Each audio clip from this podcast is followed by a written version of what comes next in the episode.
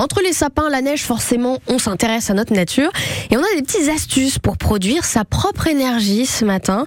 Emmanuel Gouache s'est demandé, si un panneau solaire, c'était pas déjà finalement un premier pas pour créer de l'énergie juste chez soi quand on a envie de produire de l'énergie chez soi, quand on a une facture qui explose, euh, peut-être que installer un panneau solaire dans le fond du jardin sur euh, le cabanon pour mettre de l'électricité euh, dans ce petit cabanon, c'est peut-être déjà un premier pas vers la production d'énergie chez soi, quoi. C'est un premier pas. le solaire, enfin les solutions solaires comme ça, c'est souvent d'ailleurs la première chose auxquelles pensent les, particuliers quand il s'agit de produire de l'énergie, l'électricité. Donc là, on parle bien du solaire photovoltaïque qu'il faut distinguer du solaire thermique là pour produire de l'eau chaude. C'est aussi une solution intéressante d'ailleurs. Euh, mais oui, tout à fait, il y a des solutions aujourd'hui qui existent avec des petits kits solaires qui peuvent être assez intéressants euh, à installer. C'est pas très compliqué à installer, alors il y a quand même des règles assez, euh, assez importantes de mise en sécurité. Il faut le faire que si vraiment soi-même, en tout cas, que si on sent vraiment qu'on est en capacité de le faire, parce que mmh. ça reste quand même des travaux sur du réseau électrique. Mmh. ça nécessite tout de même de demander des autorisations et un accord d'Enedis, parce que l'électricité, si elle ne trouve pas d'issue dans le cabanon, il faudra bien qu'elle reparte sur le réseau.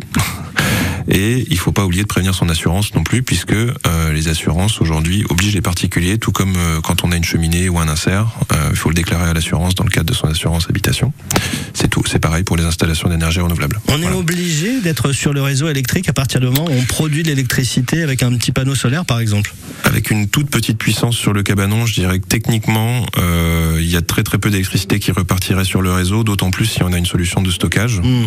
mais normalement, on est censé devoir faire un petit euh, faire un petit raccord pour pouvoir euh, faire en sorte que l'électricité puisse repartir si besoin ou alors il faut trouver un système de mise en sécurité du panneau pour qu'il se coupe automatiquement si jamais l'électricité ne trouve pas d'issue pour éviter des, des, surtensions dans le réseau euh, de la maison. C'est un test quoi, c'est Oui, tout à fait, c'est un premier pas pour pour appréhender le, le, sujet et ensuite on peut passer à des installations peut-être plus importantes sur la maison si vous avez de plus en plus de gens qui viennent vous voir pour euh, travailler sur euh, de la production d'énergie chez soi, chez les particuliers? Oui, oui. La, la, la, crise énergétique qu'on vit, parce que c'est vraiment ça aujourd'hui, hein, depuis la, guerre en Ukraine et, et, et, les flux qui se sont un petit peu taris et les prix qui ont augmenté, ça génère un, un flux d'appels de particuliers.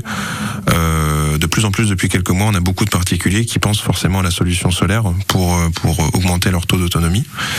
Euh, là, on est passé de 5 à, à je dirais, une, un peu plus de 10% de, de notre flux de particuliers qui vient nous voir pour des questions sur la production d'énergie renouvelable. Est-ce que produire euh, de l'électricité ou de l'énergie en tout cas de façon autonome, est-ce que c'est bon pour euh, l'environnement, notre nature?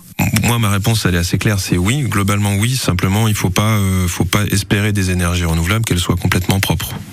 On dit que c'est renouvelable, on n'a pas dit que c'était complètement propre. À chaque fois qu'on va consommer de l'énergie, on va avoir un impact sur la nature, puisque les panneaux, il faut les produire. Ils sont pas produits ici, malheureusement. Ils sont produits dans des filières euh, lointaines. Euh, ça permet de développer une électricité quand même relativement vertueuse, puisque les panneaux, ils sont assez vite remboursés, je dirais, sur le plan énergétique. Hein. un panneau solaire aujourd'hui a remboursé sa dette écologique, énergétique, c'est-à-dire toute l'énergie qu'il a fallu pour le produire, la cheminée, etc., en deux ans et demi. Ça veut dire que pendant une bonne trentaine d'années ensuite, il va être termes énergétiques bénéficiaires. Un panneau solaire aujourd'hui ça dure 30 ans Ça dure 30 à 40 ans même. Enfin, c'est, il est garanti 25 ans par le constructeur, mais il peut durer bien au-delà. Nous, on, estime une durée de vie optimale dans nos études techniques à 40 ans. Et Emmanuel Gouache que vous venez d'entendre, hein, qui va aussi vous accompagner ce week-end pour les fêtes de fin d'année.